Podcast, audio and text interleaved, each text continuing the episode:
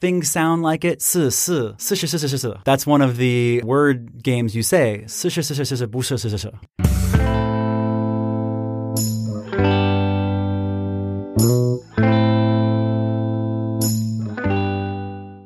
Welcome to the Geopets podcast, where we aim to scratch your cultural curiosity itch with niche topics and a global focus. We are focused on languages specifically in the month of November for NaPodPoMo International Podcast Posting Month, where crazy podcasters like myself are posting every day of the month. Yesterday, you heard from Ryan and the beginning of his story on learning Mandarin Chinese in the countryside and speaking while being in uh, dangerous situations, bad situations. We're going to continue on today with Ryan. And actually, yesterday I lied to you just a hair because I said it was going to be a two parter, but actually, uh, it's not. It's going to be a three parter. So Ryan will be back tomorrow to finish up talking about some more aspects of his reading and writing and using Mandarin Chinese in his daily life in this present day as well as in his future. So please come back tomorrow for more of Ryan's story. Without further ado, let's get into Ryan now, shall we?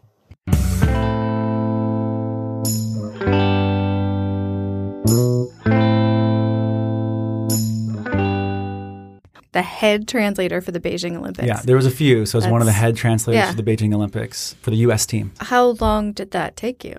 Uh, that took me eight years. That seems like a short time. And I will still say that my Chinese was not good enough. And the thing was, is everyone was faster than me. You know, people were studying that were just better at languages. And they were, in, yeah, three or four years, they were studying Chinese poetry and literature. And I was still just trying to get my HSKs, trying to get everything, but I just never stopped. I kept on adding rules for myself. So it was, you know, only um, talk to every person around you. Cab drivers were a rule. And then it was extended to more people talking in Chinese, have as many Chinese conversations as possible. Everything in my life had to be in Chinese. Um, to only listen to Chinese music, Chinese things, everything that you enjoy has to now be in Chinese. Then to, okay, you're going to read a Chinese article every day in the newspaper. To now you're going to be doing, you know, little steps to get more and more fluency and more comfortable. And to be honest, people underrate fluency because they can only measure what is tested. Mm-hmm. And so they give weight mm-hmm. to that. And I totally get it. And I understand. You give weight to what you can measure. Mm-hmm. You can either, you know, here's the HSK, how high you're going to get. And that's a, that's how good you are because that's a measurable method. But fluency is what you really need. And I've still to this day, I don't know all the words. I, I, I I'm not the most literate in terms of Chinese, but I'm very fluent. But native speakers of most languages, if not all, don't know all the words of the language. Yeah. Like we're constantly learning stuff Yes. in our own in a language that we grew up with anyway. Mm. But and and the thing that is least stressed in a lot of language classrooms is the negotiation of language, even Mm-hmm. native speaker to native speaker, which by the way does not mean skillful, it just means you grew up with that language. Yes. You're still navigating back and forth. What do you mean by that? Did you say this or that? Like there's still a lot of back and forth with one bit of information with with Yeah. communication be, happening. So that is Yeah. something that and needs that to be- fluency of going back and forth Yeah. that's the key because if you think you're saying something language is uh, i mean it's ethereal what i think this is and what you Mm-hmm. Exactly. think this is language is maybe the lowest common denominator of Yeah. actually what we yeah, think this yeah, is Yeah, exactly. Because language is just one part. Then you've got the thought processes, you've got the past experiences of the person, or the the motivation of the person. Are they trying to do this versus that? There's so many things that are not language related with Yes. communication. That's so true. Yeah, and and I mean, I think that's why I got that that one job because my it was I.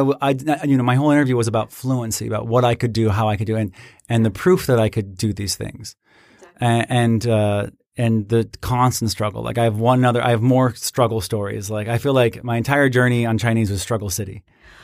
How could it not be? Have you seen them? Of course you have, but Yes. listeners, have you seen this language? but don't give up because there's Yeah. so much that you gain from being able to communicate and understand the culture. You know, it, it's it's the easiest hack to understand the Chinese culture is to understand the language. Could you tell us something about the Chinese language that oh. you learned only because you got to a certain um, point? Um, Chinese numerology is amazing. The, the culture and their perspective is very much related to numbers. And they have number games, they have word games with numbers. Things sound like it. Si. Like that's one of the uh, that's one of the uh, word games you say. Like 44 is 40, 44 is 40, but not 44, uh, for not 14. 44, yeah, it's, it's like, it's, it's, it's crazy, uh, and I can slow it down. Um, so you say 四是是四是不是是四 That's only nine words. It seemed like more than nine. Yeah. And Yeah. so when you're saying something like that, um, you know, you're basically just saying numbers like, uh, you know, the 40 and 44 is not 14 or, or however you, I forget actually, I'm probably butchering the, the thing right now. I, I think I am.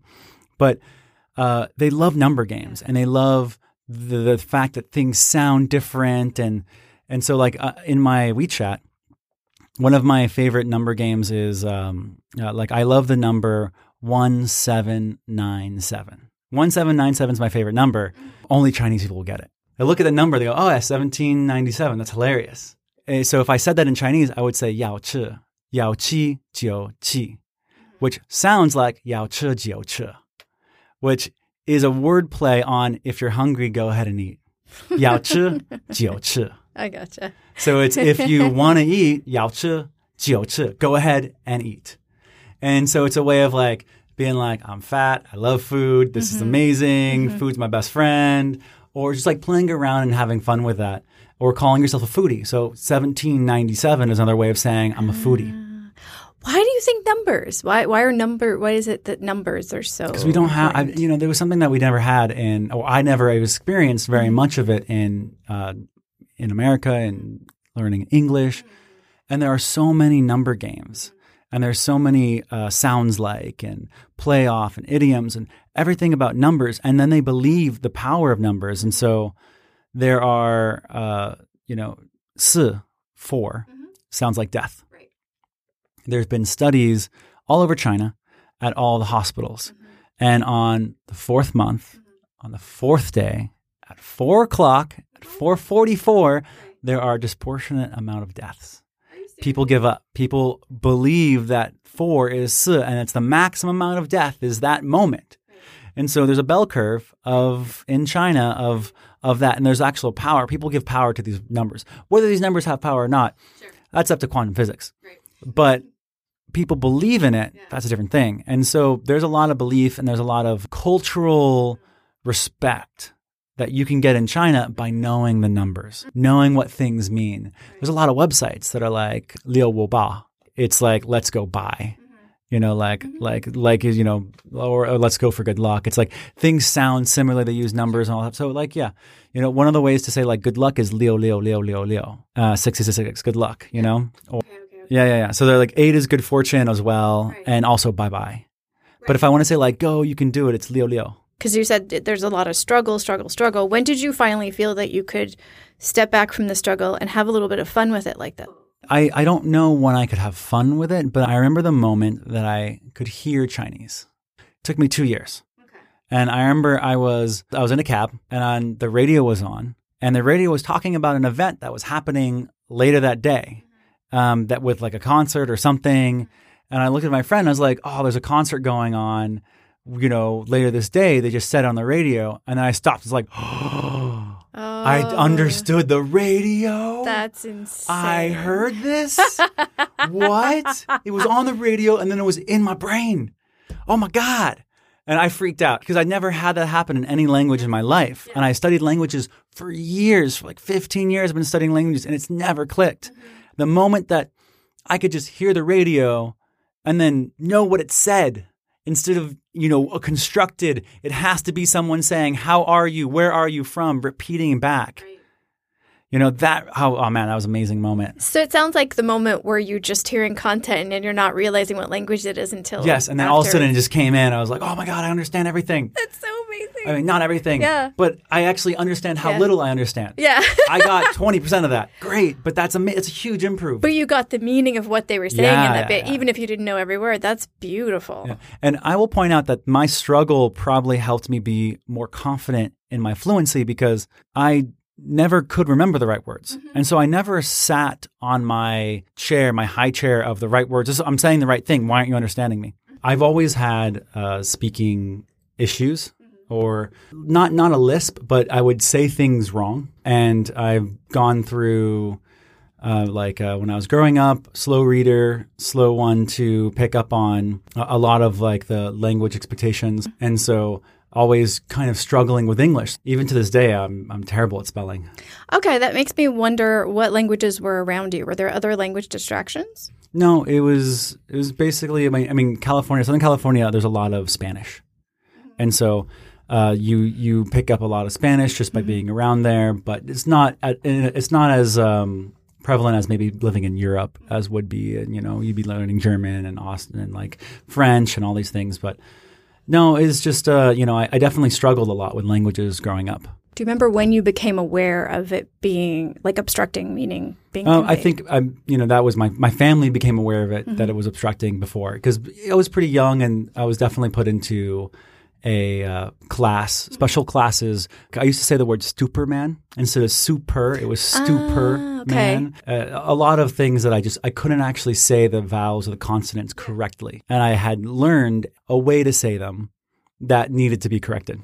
Some of the most successful and intelligent people I've met had language problems as a kid. Mm-hmm. I'm just saying. I, I, okay, wow. I'm going to include my husband and I in that mix, but also a range of other people that I've heard speak. They've Yes. all had like language struggles, communication struggles as a kid. And I wonder if that makes us more introspective about how we communicate later on. Maybe that's a good point. Uh, growing up, I was told language it was not something for me, and so uh, as I went past, then you know I was always told, Ryan, you're going to have difficulties. Ryan, it's going to be harder for you, and so uh, it's one of those self fulfilling fulfilling prophecies where it does become harder for you. You you were always in your head. So as I was growing up, I studied Latin and I studied French. And I I would study five hours. Uh, I would study 10 hours, 15 hours. I had tutors, no matter what I would put in in terms of effort and work. And I would take the practice test, ace them. I'd go in for the real test, I'd get an F every single time. I'd get zeros. I, I just could not perform. And it might have been the uh, subconscious thinking of, I'm not good at this, I can't do it. But whenever it would come to taking the test, actually doing it, the graded work on any language, I would barely pass or fail. Did you have any chance to use the language? No, I, I've. I've never. Just- so okay. in that situation, I was someone who never had to use it except for testing. So the only Gotcha. engagement that I've ever had with language Yeah. up to high school was you're learning this to be tested on it. You know, all too often people assume that language abilities equates with like intelligence, and it's just not true. Learning Mm-hmm. languages and how we learn languages is such a complex issue, complex skill, and really, really different from person to person. And how we do it's very different. very different. So I developed techniques to go around and explain things so people could easily and and hopefully without a doubt know what I meant. And so I'll give you an example. When we were at the Olympics, uh, there was a circuit box that power went out and we needed to bring back electricity to the circuit box. So I was looking for a circuit box. I don't know how to say circuit box. It's not a normal thing. I don't know what to do with it. I know how I know now how to say it, but back then I usually I do okay, I gotta go research, I gotta look it up. Nope. All I did was I ran around and I found someone. I said, okay, I'm looking for a box. And I was like, it's about this big, you know, about the size of your face. And inside of it is electricity. And if I punched it, I would die. and they looked at me like, I know what you mean. It's over there. That's beautiful. So your negotiation Yeah. skills were just It was just Right like on. it was like, listen, it's Yeah. a box. There's power going in and out of this box, still not there. And if I punched it, I would be I'd die. And they were like, got it. Know what you mean. It's over there. And that was it. And I was, and you know, I didn't research, I figured it out later.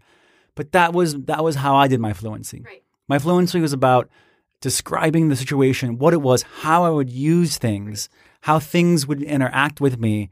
Do you get it? Mm-hmm. And with only a few data points, people would totally get it. They'd understand it even better than me using the real word sometimes.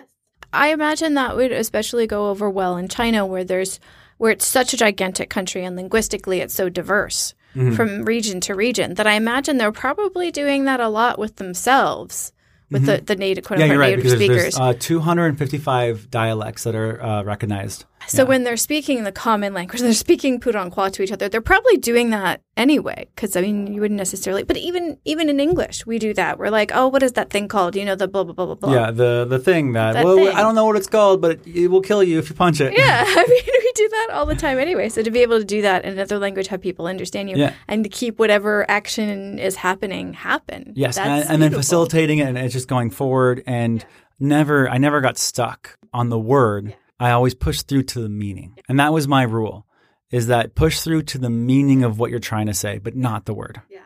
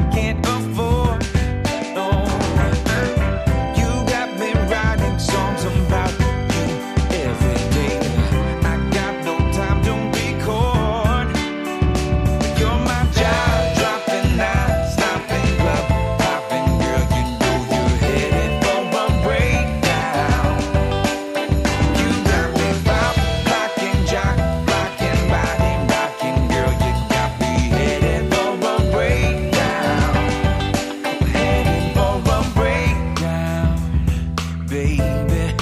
Headed for a breakdown.